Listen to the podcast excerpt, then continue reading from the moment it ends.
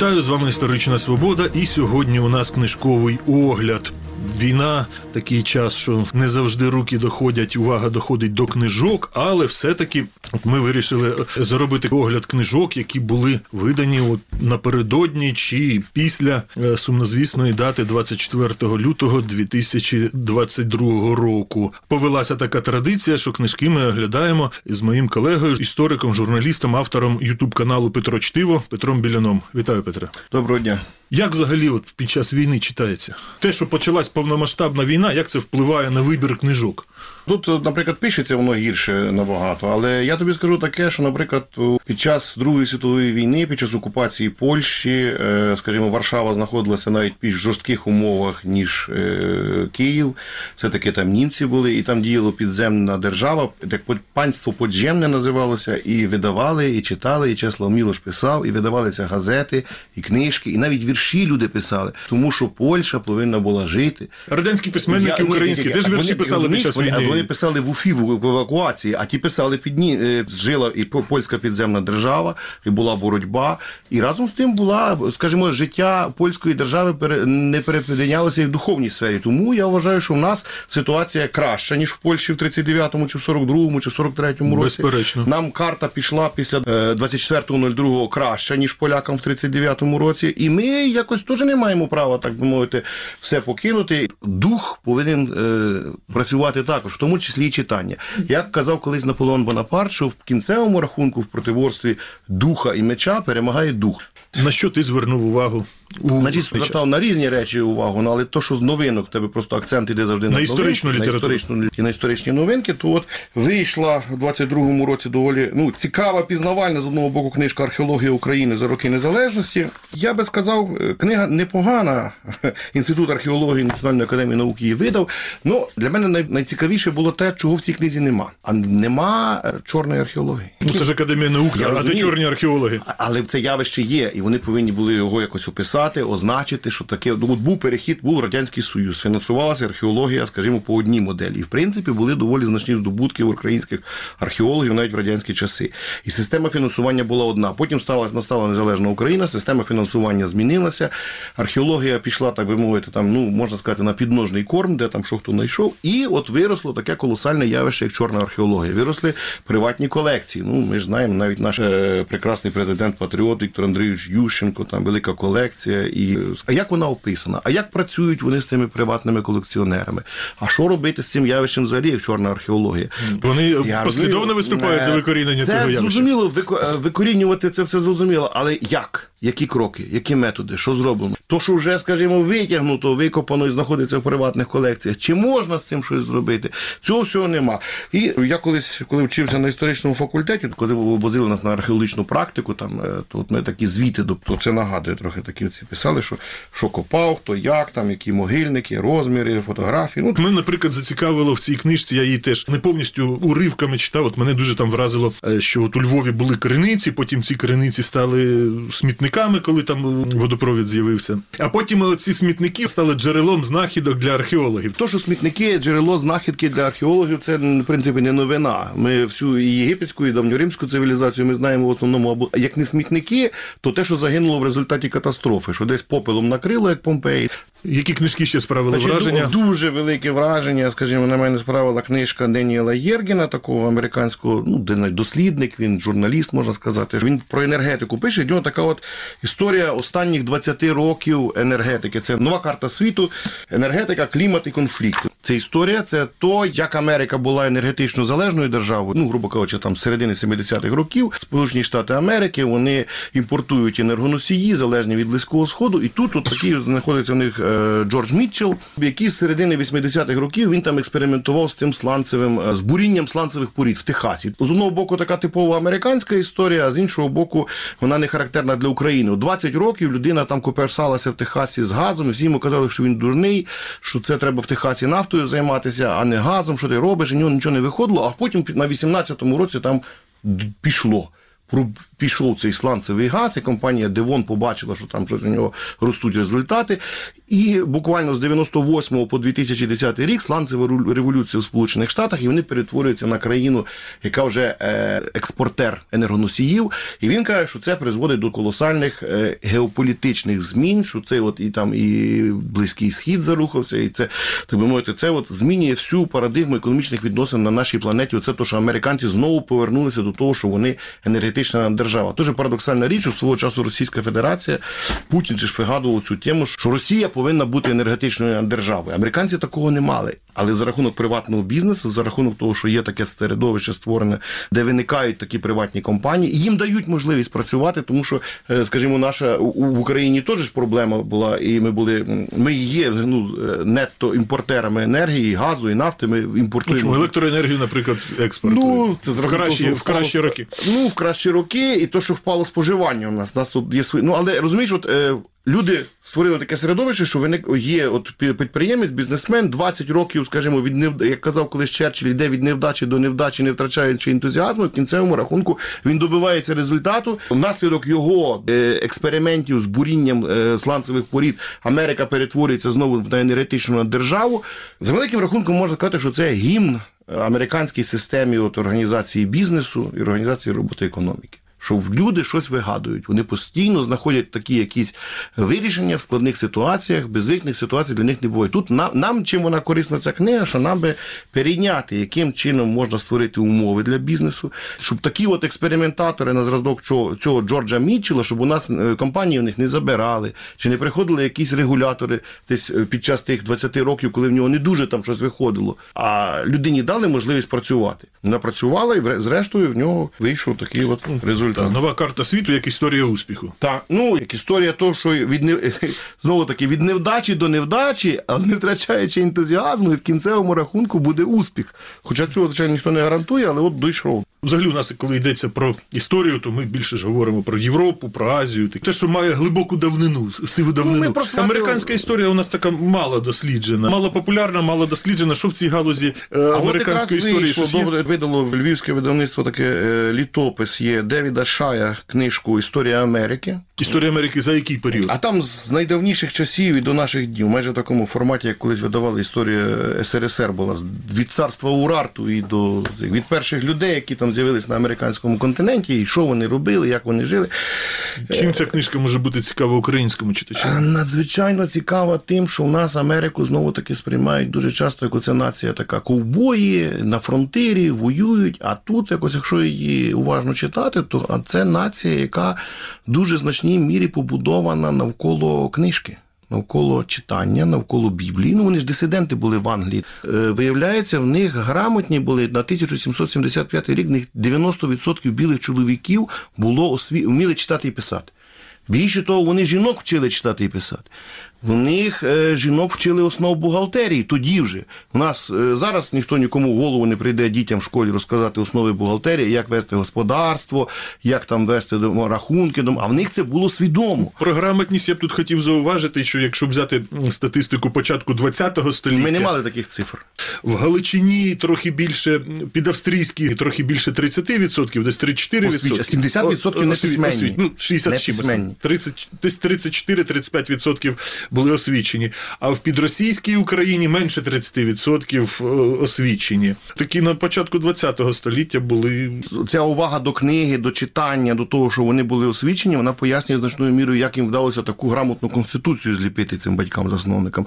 Ну що правда, там треба сказати, що це теж, якщо на наші мірки казати, що це в них такі були дуже свідомі олігархи їхні е, рабовласники, той же ж Вашингтон, там чи Томас Джеферсон, чи Медісон, чи Гамільтон, вони всі були такі досить заможні люди. Це, це таке, якби у нас були дуже ми мудрими, стали якось освіченими і перейнялись долею країни, там Пінчук, Ахметов, Коломойський, Петро Олексійович Порошенко. ну вони по-своєму переймалися долю Ну, України. конституцію таку, яка би балансувала е, саме от, що система розподілу влад, що судова реформа, що суди, що Верховний суд може бути противагою для президента. Цього нема. У нас цієї системи е, стримувань противаг, на жаль, нашим так сказати, заможним людям не вдалося вибудувати. Ну, в результаті там народ якось своїми силами намагається щось вирішити. А Таке враження, видно- що якась ідеалізована історія Америки, все у них ні, ні, е, ні, так в них прекрасно. Є, ні, ні, в них не прекрасно. Там є дуже багато. Там з, з індіанцями, наприклад, дуже недобре виходило. І тут це вже там вони такі там елементи каяття присутні. Якщо так сучасними мірками підходити до того, що робилося в Сполучених Штатах Америки після навіть проголошення незалежності, то це ж геноцид за великим рахунком. То, що е, дідусь Ендрю Джексон е, витворяв, були знов таки е, складні, складна ситуація. Оце, скажімо, з одного боку. З п'янством і алкоголізмом. Американці значною мірою не тільки нація, яка читала, але яка й пила доволі. І там, ну, вони там постійно, в них алкоголь присутній був, в них так. А з іншого боку, сухий закон. Так це ж наслідок. Вони ж вони ж вражені були і це з одного боку. От вони настільки були вражені тим, що нація п'є, що чоловіки співа, співаються, що що робити. І оця протестантська традиція тої педагогіки, біблії, що можна через переконання переконати. І вони починають цей рух е, за заборону алкоголю. І вони так вже боролися спочатку з обмеженнями, тим, що дійшли вже до того, що вже потім заборонити повністю з кінцями. І тут, до речі, цікава теж епізод, який би був дуже цікавий українцям, е, в тому сенсі, що за е, законами всі пороки е, викорінити неможливо. Ну так, вони скасували цю заборону. Тому, тому що американці, коли от вони заборонили торгів алкоголь, вони створили е, введена була заборона у 1918 році. Вони прийняли в 19-му він вступив в силу. Значить, е, Pro- Prohibition Act е, заборонили вони е, в торгівлю і вживання алкоголю тотально, і починається таке прекрасне відоме українцям явище, як тотальна корупція. Люди не розглядали Ще це. як- тотальне самогоноваріння Ну, теж. так, а це ну, воно, воно цієї ця заборона, то люди вони не вважали це злочином. Вони не вважали, що це проблема. Ну і вони зви. От, а тим паче американці це нація була, яка добряче випивала і закусувала. І вони Ще ж з цього почалася і організована злочин. Чи не почалася, а на цьому вона почала заробляти. отримала е, ресурс. Вона отримала ресурс, вона отримала гроші, і плюс знову таки люди лояльно до цього ставилися. Що це, ну а що там? Ну, хлопці торгу, наші хлопці з району е, привели, привезли, купили, продали, і так би мовити, от е, і ми всі отримуємо задоволення. Ситуації були тоді, ну що там буквально там е, конгресменам в конгресі там приносили в чемоданчику, щоб вони хотіли зустрітися, посидіти, а не було як. От їм там приносили, що віскі. І гроші. Тобто, е, фактично, це намагання повністю викорінити е, порок, воно призвело до колосального вибуху цих, ну, е, скажімо, не тільки цього, тому що А інших. а й інших. Там, е, тому ну, от ці всі ідеї, як повністю викорінити якесь зло, до них треба дуже обережно підходити. На жаль, українська традиція, вона, е, так би мовити, заварена на цій всій радянській школі, то що в нас там все оце там треба викорінити повністю остаточно. І у нас не дуже звертають увагу на ті наслідки, які не прямі, і не зразу їх видно. І, а воно там буквально через два кроки тобі вже вилазить таке, що з ним не зрозуміло взагалі, що робити. Ну, ми не звикли так думати. Ми хочемо зразу перемогти зло і щоб воно, так би мовити, кудись щезло. Програму Історична свобода ви можете слухати на подкаст-платформах Google та Apple Podcast та на Spotify. Підписуйтеся, залишайте оцінки та коментарі. Що найвизначнішого, на твій погляд, з'явилося з української історії в цей А з української історії хорошу книжку чергову написав е, швейцарський професор, який постійно проживає е, в Австрії Андреас Каппелер, такий від країни козаків до країни селян, Україна у видноколі заходу 16-19 сторіччях. Ну, професор уже не першу книжку пише, яка з одного боку стосується історії України, чи там, скажімо, е, взагалі про історію України. У нього нерівні брати була хороша книжка, теж про Ми про цю книжку в цій студії говорили з професором Капелером. Я, я скажу, що напевно, якщо б українці її взялися прочитати, то не все там в професора Капелера сподобається, тому що там не, не весь такий дискурс іде, е, що він, скажімо, українцям, ну як він, то, що в нас прийнято. Ну, цю книжку ми обговорювали. Ні, Давайте про його Значить, нову книжку. Про його нову книжку. Професор Капелер як він підійшов до ситуації з тим, як на історію України дивляться в Європі. В Європі дуже багато кому здається, що до цього часу, що історія України, що України до 1991 року не було. Що це от вона раптом розпався радянський союз, і і тут виникла така от Україна. Причому така дивна країна, де частина населення говорила російською мовою, частина українською. Для нас це, начебто, було звично, а їм в Європі вони того не розуміють. В них там нація повинна бути там. Та там от, теж є такі країни, де Є, говорять ну, кількома мовами. Вони в себе це сприймають, а на нас вони чогось. Оце вони, як казав професор Капелер, вони прийняли цей російський дискурс, і вони почали оце дивитися, що тут дві, начебто вже там, скажімо, розколта така нація. Він взяв, що подивитися, поліз він у е, європейські газети, е, архів. в архі... в основному в газетах, чи присутня Україна десь там в Європі, е, в- скажімо, раніше. У нас українські історики дивилися, що про його українців писали в Європі. А для європейських істориків це така тема була відкрита. І от Андреас Капелер знайшов там, е, взяв, підняв європейські газети, і там виявляється, що Україна є. В 16 столітті в Європі вже газети, так? Газе. От, а в них дуже швидко, в них почали там спочатку такі вони, ну, щось там зразок коміксів видавати, там дешеві листочки, там такі. Ну, тут теж один з успіх, причин успіхів реформації, що вони такі дешеві з медіа для народу придумали. З'являють борці проти турків, захисники віри. І дуже, ну, правда, дуже часто з'являються козаки в контексті е, повідомлень про Річ Посполиту, про, е, так би мовити, про польсько-литовську державу, яка тут в яку ми входили на правах не зовсім повноправного, але важливого члена. От і е, значить. Е, е, Боротьба з турками. е, по- Потім дуже активно описується період Північної війни. Мазепа традиційно. Ну, то теж, скажімо так, як хто цікавиться українською історією, то можливо для нього тут нема такої дуже великої новинки. Але цікаво, що в Європі, якось в 18 сторіччі, в 19 сторіччі європейські історики писали про те козацтво, про пере... багато публікувалося таких щоденників і записок е, мандрівок по території України, там, скажімо, в складі Речі Посполитої, чи потім, коли вона війшла вже в склад Російської імперії. І завжди ці всі європейські мандрівники вони акцентують увагу на тому, що є різниця. Між там, як вони їх не називають, або козаками і московитами, або росіянами і мешканцями України, малоросами чи е, великоросами. Завжди оця є акцент ставиться на тому, що це різні люди, вони живуть по-різному, вони різної культури, вони по-різному ставляться до, е, скажімо, влади, до організації громадського простору і свого е, господарства. І найдивніше, що європейці ту всю цю, скажімо, різницю і Україну вони вона помітна десь до середини 19 століття, а потім вона кудись от. Щезає. Національні держави в Європі, вони і таке враження, що німецька професура якась вона позабувала все, що знала в 19 Тобто в 19 столітті забули, і потім от десь воно вин- виринуло в Першу світову. 91 світова, і аж потім знов забули, а потім аж в 91-му році для них відкриття. Я А як оце професор Капеллер пояснює цю трансформацію, яка винесена в назву від країни козаків до країни селян? Ну, то, тому що акцент робився в де- в 16 сторіччі, що це були воїни в основному, а тут е, е, в 19 сторіччі поступово все більше зміщувалося на те, що це е, селяни. Селяни, які займаються там господаркою, везуть такі, ну, якби таке етнографічне, вони більше якби. Е, масив такий, на який звертали увагу. Ну, тим не менш, ну, навіть для мене це взагалі теж загадка. Я не до кінця розумію цю європейську професуру. От я, ну, наприклад, навіть якщо ну, ти тільки на е, там. на радянських джерелах там, чи всесвітню історію в Радянському Союзі видано там, читати, то там ти знаєш, що є Шотландія, є Каталонія, є Прованс, є Шампань, є Бретонь. І е, вони, вони, вони там присутні в тому дискурсі. А в європейському дискурсі от вони якось оце вже е, на етапі формування національної держави сформувалися і все. Далі воно кудись це все пішло. І начебто люди, які.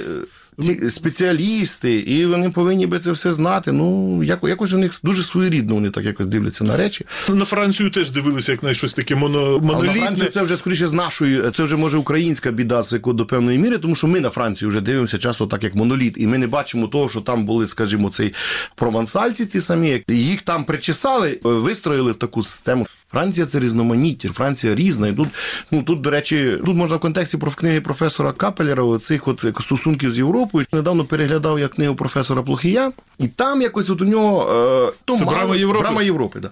Надто мало е, сусідів. А в історії України нічого не зрозуміло, якщо ти не знаєш, що відбувалося в сусідів. Ну, як, як мінімум, в поляків, в турків, в росіян і в шведів. От хоча б на цьому трикутнику. А якщо там розширити, то можна і більше глянути. Там і Австрія виходить уже. Тобто історія України, як, мінімум, повинна бути. Там повинні бути ще сусіди всі сидіти. ж Ми повинні розуміти, що там відбувалося і як ці процеси пов'язані. І окрім того, карти. Якщо взяти от книгу про, е, професора е, Плохія Брами Європи, то там карти такі, що там от українські території в основному. Таке враження, що от ми, ну. Вакуумі. Ну, ну там не зрозуміло, це як це анекдотичний це є глобус України, ну там от трошки воно. Тобто оці карти і книга е, Капелєра, чим вона цікава, то що вона показує, що Україна включена в цей весь європейський що вона є там. Якщо дивитися з точки зору України, то процес двосторонній. З одного боку, він що Україна є там. Але і зв'язки, і впливи були, які заходили на нашу територію, і нам треба їх знати, відслідковувати, розуміти, дивитися. Дякую. Це була історична свобода. Із моїм колегою, істориком, журналістом Петром Біляном. Ми говорили про історичну літературу. Передачу провів Дмитро Шурхало. На все добре.